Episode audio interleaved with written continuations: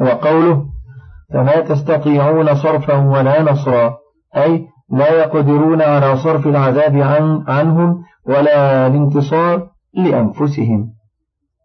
ومن يظلم منكم أي يشرك بالله نذقه عذابا كبيرا.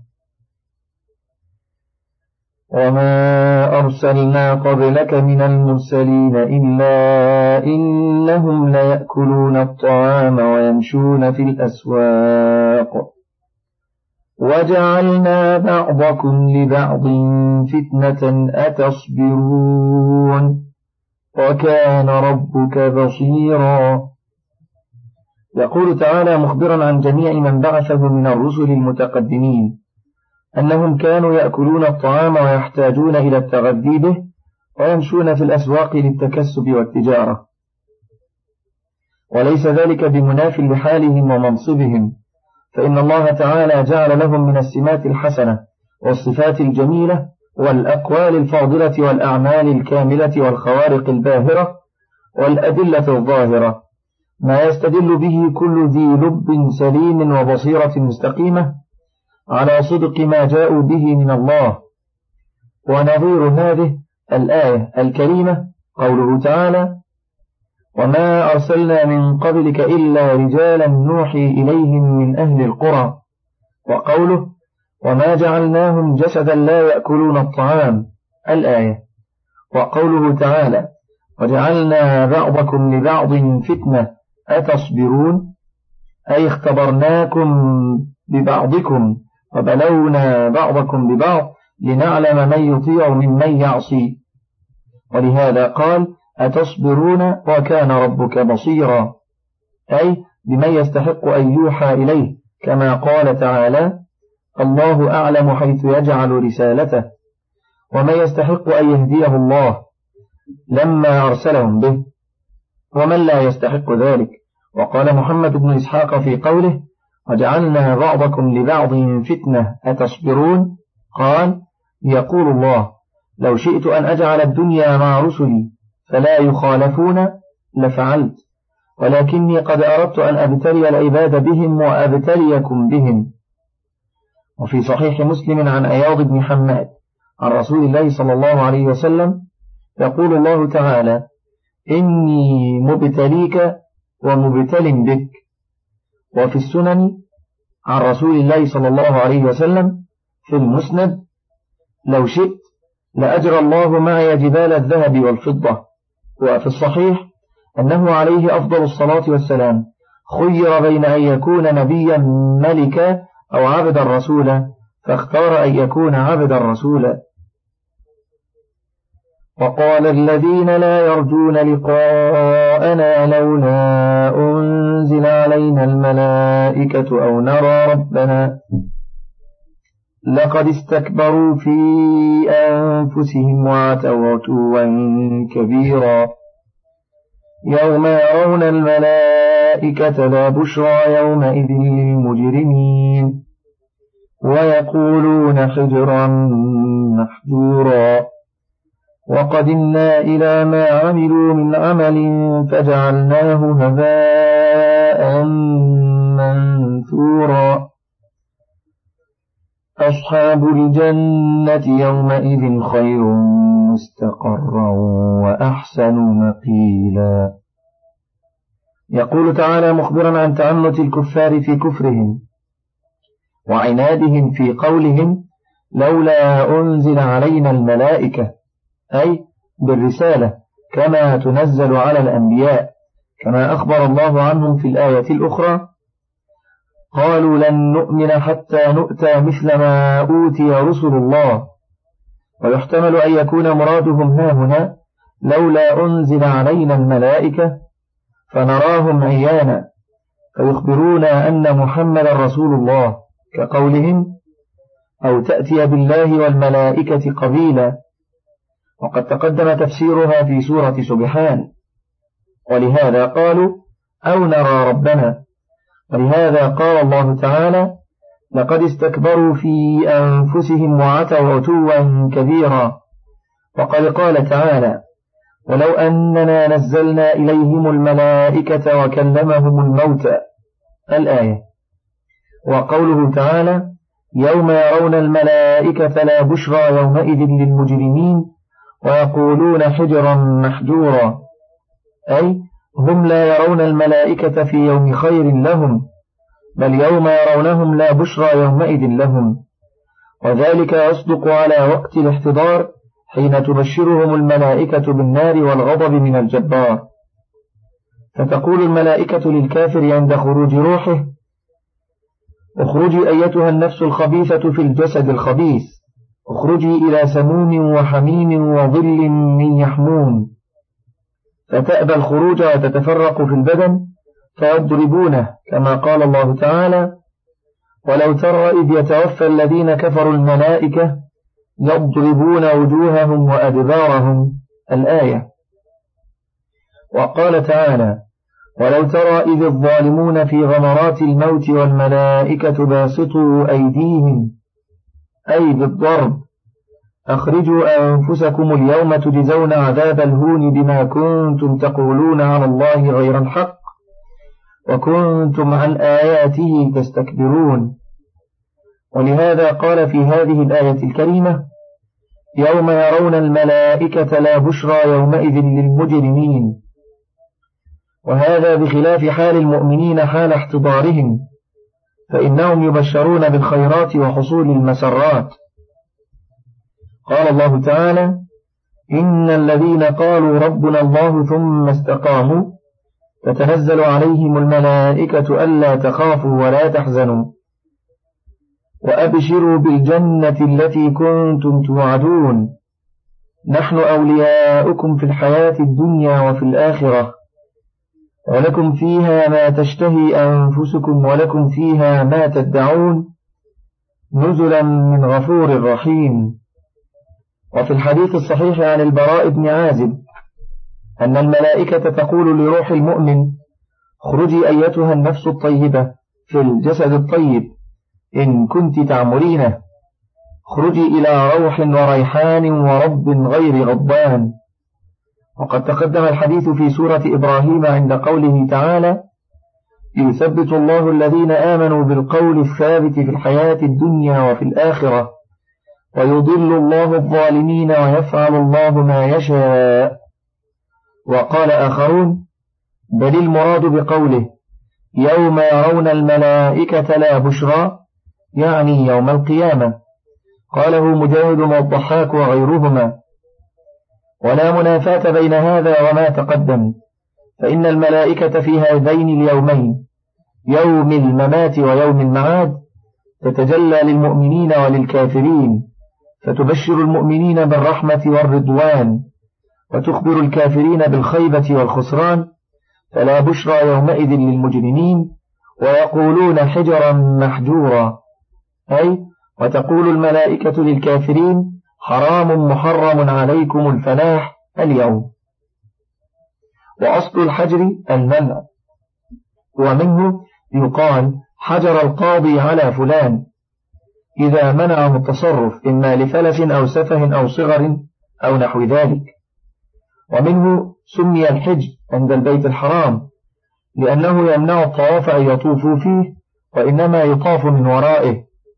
ومنه يقال للعقل حجر لأنه يمنع صاحبه عن تعاطي ما لا يليق. والغرض أن الضمير في قوله ويقولون عائد على الملائكة. هذا قول مجاهد وعكرمة والحسن والضحاك وقتادة وعطية الأوفي وعطاء الخراساني وخصيف وغير واحد واختاره ابن جرير. وقال ابن أبي حاتم حدثنا أبي حدثنا أبو نعيم حدثنا موسى يعني ابن قيس عن عطية الأوفي عن أبي سعيد الخدري في الآية ويقولون حجرا محجورا قال حراما محرما أن يبشر بما يبشر به المتقون. وقد حكى ابن جرير عن ابن جريج أنه قال ذلك من كلام المشركين يوم يرون الملائكة أي يتعودون من الملائكة. وذلك أن العرب كانوا إذا نزل بأحدهم نازلة أو شدة يقول حجرا محجورا. وهذا القول وإن كان له مأخذ ووجه. ولكنه بالنسبة إلى السياق بعيد لا سيما وقد نص الجمهور على خلافه. ولكن قد روى ابن أبي نجيح عن مجاهد أنه قال في قوله حجرا محجورا أي عوذا معادا فيحتمل أنه أراد ما ذكره ابن جريج ولكن في رواية ابن أبي حاتم عن ابن أبي نجيح عن مجاهد أنه قال حجرا محجورا عوذا معاذا الملائكة تقول ذلك فالله أعلم. وقوله تعالى وقدمنا إلى ما عملوا من عمل الآية هذا يوم القيامة حين يحاسب الله العباد على ما عملوه من الخير والشر. فأخبر أنه لا يحصل لهؤلاء المشركين من الأعمال التي ظنوا أنها منجاة لهم شيء وذلك لأنها فقدت الشرط الشرعي. إما الإخلاص فيها وإما المتابعة لشرع الله. فكل عمل لا يكون خالصا على الشريعة المرضية فهو باطل. فأعمال الكفار لا تخلو من واحد من هذين وقد تجمعهما معا فتكون أبعد من القبول حينئذ. ولهذا قال تعالى وقدمنا إلى ما عملوا من عمل فجعلناه هباء منثورا. قال مجاهد والثوري وقدمنا أي عمدنا. وكذا قال السدي وبعضهم يقول أتينا عليه. وقوله تعالى فجعلناه هباء منثورا. قال مجاهد والثوري وقدمنا أي عمدنا. وكذا قال السدي وبعضهم يقول أتينا عليه. وقوله تعالى فجعلناه هباء منثورا. قال سفيان الثوري عن أبي إسحاق عن الحارث عن علي رضي الله عنه في قوله هباء منثورا. قال شعاع الشمس إذا دخل الكوة وكذا روي من غير هذا الوجه عن علي. وروي مثله عن ابن عباس ومجاهد وعكرمة وسعيد بن جبير والسدي والضحاك وغيرهم.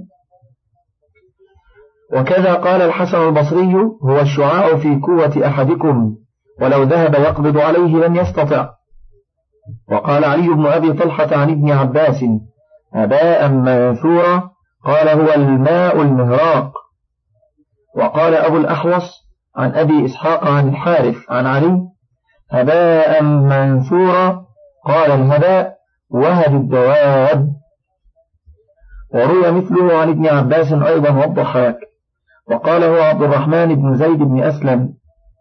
وقال قتادة في قوله هباء منثورا. قال أما رأيت يبس الشجر إذا ذرته الريح؟ فهو ذلك الورق. وقال عبد الله بن وهب أخبرني عاصم بن حكيم عن أبي سريع الطائي عن عبيد بن يعلى قال وإن الهباء الرماد إذا ذرته الريح. وحاصل هذه الأقوال التنبيه على مضمون الآية وذلك أنهم عملوا أعمالا اعتقدوا أنها على شيء.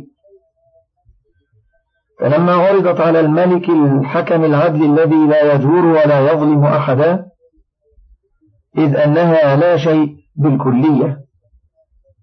وشبهت في ذلك بالشيء التافه الحقير المتفرق الذي لا يقدر صاحبه منه على شيء بالكلية كما قال تعالى مثل الذين كفروا بربهم أعمالهم كرماد اشتدت به الريح الآية. وقال تعالى يا أيها الذين آمنوا لا تبطلوا صدقاتكم بالمن والأذى. إلى قوله تعالى لا يقدرون على شيء مما كسبوا. وقال تعالى والذين كفروا أعمالهم كسراب بقيعة يحسبه الظمآن ماء حتى حتى إذا جاءه لم يجده شيئا. وتقدم الكلام على تفسير ذلك ولله الحمد والمنة. هو قوله تعالى أصحاب الجنة يومئذ خير مستقرا وأحسن مقيلا. أي يوم القيامة لا يستوي أصحاب النار وأصحاب الجنة. أصحاب الجنة هم الفائزون. وذلك أن أهل الجنة يصيرون إلى الدرجات العاليات والغرفات الآمنات فهم في مقام أمين حسن المنظر طيب المقام. خالدين فيها حسنت مستقرا ومقاما وأهل النار يصيرون إلى الدركات السافلات والحسرات المتتابعات وأنواع العذاب والعقوبات. إنها ساءت مستقرا ومقاما أي بئس المنزل منظرا وبئس المقيل مقاما ولهذا قال تعالى أصحاب الجنة يومئذ خير مستقرا وأحسن مقيلا. أي بما عملوه من الأعمال المتقبلة نالوا ما نالوا وصاروا إلى ما صاروا إليه. بخلاف أهل النار فإنهم ليس لهم عمل واحد يقتضي دخول الجنة لهم والنجاة من النار. فنبه تعالى بحال السعداء على حال الأشقياء. وأنه لا خير عندهم بالكلية. فقال تعالى أصحاب الجنة يومئذ خير مستقرا وأحسن مقيلا. قال الضحاك عن ابن عباس إنما هي ساعة. ويقيل أولياء الله على الأسرة مع الحور العين ويقيل أعداء الله مع الشياطين مقرنين. وقال سعيد بن جبير يفرغ الله من الحساب نصف النهار. فيقيل أهل الجنة في الجنة وأهل النار في النار. قال الله تعالى أصحاب الجنة يومئذ خير مستقرا وأحسن مقيلا. وقال أكرمة إني لأعرف الساعة التي يدخل فيها أهل الجنة الجنة وأهل النار النار. وهي الساعة التي تكون في الدنيا عند ارتفاع الضحى الأكبر إذا انقلب الناس إلى أهليهم للقيلولة. فينصرف أهل النار إلى النار وأما أهل الجنة فينطلق بهم إلى الجنة فكانت قيلولتهم في الجنة وأطعموا كبد حوت فأشبعهم كلهم. وذلك قوله أصحاب الجنة يومئذ خير مستقرا وأحسن مقيلا. وقال سفيان عن ميسرة عن المنهال عن أبي عبيدة عن عبد الله بن مسعود قال لا ينتصف النهار حتى يقيل هؤلاء وهؤلاء. ثم قرأ أصحاب الجنة يومئذ خير مستقرا وأحسن مقيلا. وقرأ ثم إن مرجعهم لا إلى الجحيم. وقال الأوفي عن ابن عباس في قوله أصحاب الجنة يومئذ خير مستقرا وأحسن مقيلا. قال قالوا في الغرف من الجنة. وكان حسابهم إذ عرضوا على ربهم عرضة واحدة وذلك الحساب اليسير وهو مثل قوله تعالى فأما من أوتي كتابه بيمينه فسوف يحاسب حسابا يسيرا وينقلب إلى أهله مسرورا. وقال قتادة خير مستقرا وأحسن مقيلا مأوى ومنزلا.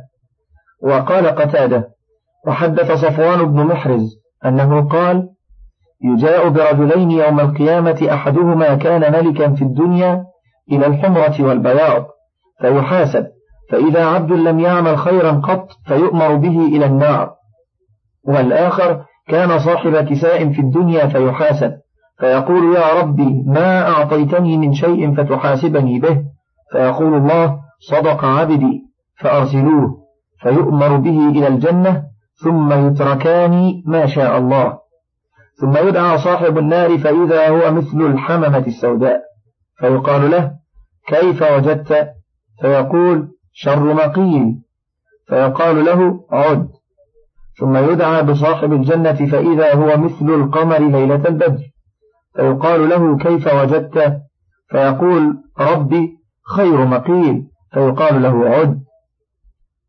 رواها ابن أبي حاتم كلها. وقال ابن جرير حدثني يونس أنبأنا ابن وهب أنبأنا عمرو بن الحارث أن سعيدا الصواف حدثه أنه بلغه أن يوم القيامة يقصر على المؤمن حتى يكون كما بين العصر إلى غروب الشمس وأنهم يتقلبون في رياض الجنة حتى يفرغ من الناس. وذلك قوله تعالى أصحاب الجنة يومئذ خير مستقرا وأحسن مقيلا. ويوم تشقق السماء بالغمام ونزل الملائكة تنزيلا. الملك يومئذ الحق للرحمن وكان يوما على الكافرين عسيرا. ويوم يعض الظالم على يديه يقول يا ليتني اتخذت مع الرسول سبيلا. يا ويلتى ليتني لم أتخذ فلانا خليلا. لقد أضلني عن الذكر بعد إذ جاءني. وكان الشيطان للإنسان خذولا. يخبر تعالى عن هول يوم القيامة وما يكون فيه من الأمور العظيمة. فمنها انشقاق السماء وتفطرها وانفرادها بالغمام وهو غلل النور العظيم الذي يظهر الأبصار ونزول ملائكة السماوات يومئذ. فيحيطون بالخلائق في مقام المحشر ثم يجيء الرب تبارك وتعالى لفصل القضاء. قال مجاهد وهذا كما قال تعالى هل ينظرون إلا أن يأتيهم الله في ظلل من الغمام والملائكة؟ الآية قال ابن أبي حاتم حدثنا محمد بن عمار بن الحارث حدثنا مؤمل حدثنا حماد بن سلمة عن علي بن زيد عن يوسف بن مهران عن ابن عباس أنه قرأ هذه الآية ويوم تشقق السماء بالغمام ونزل الملائكة تنزيلا. قال ابن عباس رضي الله عنهما يجمع الله تعالى الخلق يوم القيامة في صعيد واحد الجن والإنس والبهائم والسباع والطير وجميع الخلق. فتنشق السماء الدنيا فينزل أهلها وهم أكثر من الجن والإنس ومن جميع الخلق. فيحيطون بالجن والإنس وبجميع الخلق. ثم تنشق السماء الثانية فينزل أهلها فيحيطون بالملائكة الذين نزلوا قبلهم والجن والإنس وجميع الخلق. وهم أكثر من أهل السماء الدنيا ومن جميع الخلق. ثم تنشق السماء الثالثة فينزل أهلها وهم أكثر من أهل السماء الثانية والسماء الدنيا ومن جميع الخلق. فيحيطون بالملائكة الذين نزلوا قبلهم وبالجن والإنس وجميع الخلق. ثم كذلك كل سماء على ذلك التضعيف حتى تنشق السماء السابعة فينزل أهلها وهم أكثر ممن نزل قبلهم من أهل السماوات ومن, ومن الجن والإنس ومن جميع الخلق. فيحيطون بالملائكة الذين نزلوا قبلهم من أهل السماوات وبالجن والإنس وجميع الخلق كلهم. وينزل ربنا عز وجل في ظلل من الغمام وحوله الكروبيون وهم أكثر من أهل السماوات السبع ومن الجن والإنس. وجميع الخلق لهم قرون كأكعب القنا وهم تحت العرش. لهم زجل بالتسبيح والتهليل والتقديس لله عز وجل. ما بين أخمص قدم أحدهم إلى كعبه مسيرة خمسمائة عام. وما بين كعبه إلى ركبته مسيرة خمسمائة عام. وما بين ركبته إلى حجزته مسيرة خمسمائة عام. وما بين حجزته إلى ترقوته مسيرة خمسمائة عام وما بين ترقوته إلى موضع القرب مسيرة خمسمائة عام. هامش في النسخة المكية أرنبته انتهى. وما فوق ذلك مسيرة خمسمائة عام وجهنم محسه. هكذا رواه ابن أبي حاتم بهذا السياق. وقال ابن جرير حدثنا القاسم حدثنا الحسين حدثني الحجاج عن مبارك بن فضالة عن علي بن زيد بن جدعان عن يوسف بن مهران أنه سمع ابن عباس يقول إن هذه السماء إذا انشقت ينزل منها من الملائكة أكثر من الإنس والجن وهو يوم التلاق يوم يلتقي أهل السماء وأهل الأرض فيقول أهل, أهل الأرض جاء ربنا فيقولون لم يجئ وهو آت ثم تنشق السماء الثانية. ثم سماء سماء. على قدر ذلك من التضعيف إلى السماء السابعة. فينزل منها من الملائكة أكثر من جميع من نزل من السماوات ومن الجن والإنس.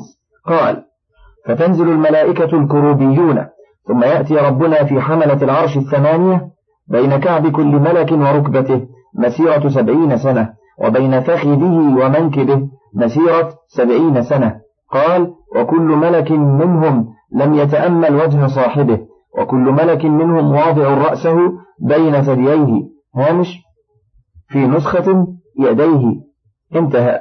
يقول سبحان الملك القدوس. وعلى رؤوسهم شيء مبسوط كأنه القلع والعرش فوق ذلك. ثم وقف. فمداره على علي بن زيد بن جدعان وفيه ضعف في سياقاته غالبا وفيه نكارة شديدة.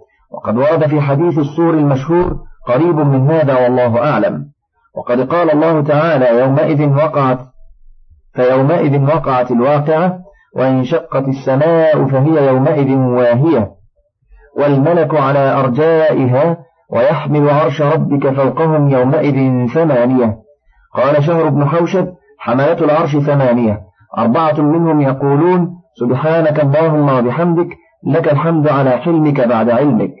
وأربعة منهم يقولون سبحانك اللهم وبحمدك لك الحمد على عفوك بعد قدرتك. رواه ابن جرير عنه وقال أبو بكر ابن عبد الله إذا نظر أهل الأرض إلى العرش يهبط عليهم من فوقهم شخصت إليه أبصارهم ورجفت كلاهم في أجوافهم ورجفت كلاهم في أجوافهم وطارت قلوبهم من مقرها من صدورهم إلى حناجرهم.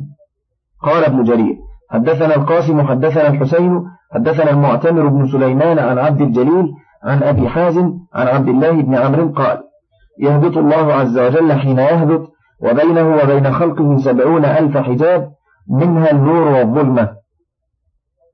فيضرب الماء في تلك الظلمة صوتا تنخلع له القلوب وهذا موقوف على عبد الله بن عمرو من كلامه ولعله من الزاملتين والله أعلم. وقوله تعالى الملك يومئذ الحق للرحمن الآية كما قال تعالى لمن الملك اليوم؟ لله الواحد القهار.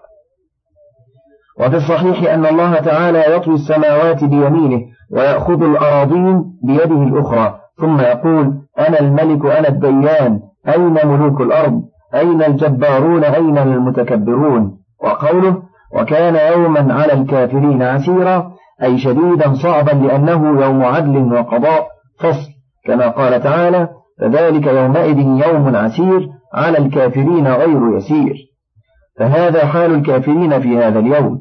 وأما المؤمنون فكما قال تعالى لا يحزنهم الفزع الأكبر الآية وروى الإمام أحمد حدثنا حسين بن موسى حدثنا ابن رهيعة حدثنا دراج عن أبي الهيثم عن أبي سعيد الخدري قال قيل يا رسول الله يوم كان مقداره خمسين ألف سنة. ما أطول هذا اليوم؟ فقال رسول الله صلى الله عليه وسلم والذي نفسي بيده إنه ليخفف على المؤمن حتى يكون أخف عليه من صلاة مكتوبة يصليها في الدنيا. وقوله تعالى ويوم يعض الظالم على يديه. الآية يخبر تعالى عن ندم الظالم الذي فارق طريق الرسول صلى الله عليه وسلم وما جاء به من عند الله من الحق المبين الذي لا مرية فيه وسلك طريقا أخرى غير سبيل الرسول. فإذا كان يوم القيامة ندم حيث لا ينفعه الندم وعض على يديه حسرة وأسفا. وسواء كان بسبب نزولها في عقبة بن أبي معيط أو غيره من الأشقياء فإنها عامة في كل ظالم كما قال تعالى يوم تقلب وجوههم في النار الآيتين. فكل ظالم يندم يوم القيامة غاية الندم ويعض على يديه قائلا يا ليتني اتخذت مع الرسول سبيلا. يا ويلتى ليتني لم أتخذ فلانا خليلا. يعني من صرفه عن الهدى وعدل به إلى طريق الضلال من دعاة الضلالة. وسواء في ذلك أمية بن خلف أو أخوه أبي بن خلف أو غيرهما.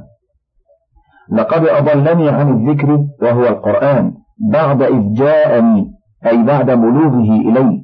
قال الله تعالى وكان الشيطان للإنسان خذولا أي يخبره عن الحق ويصرفه عنه ويستعمله في الباطل ويدعوه إليه.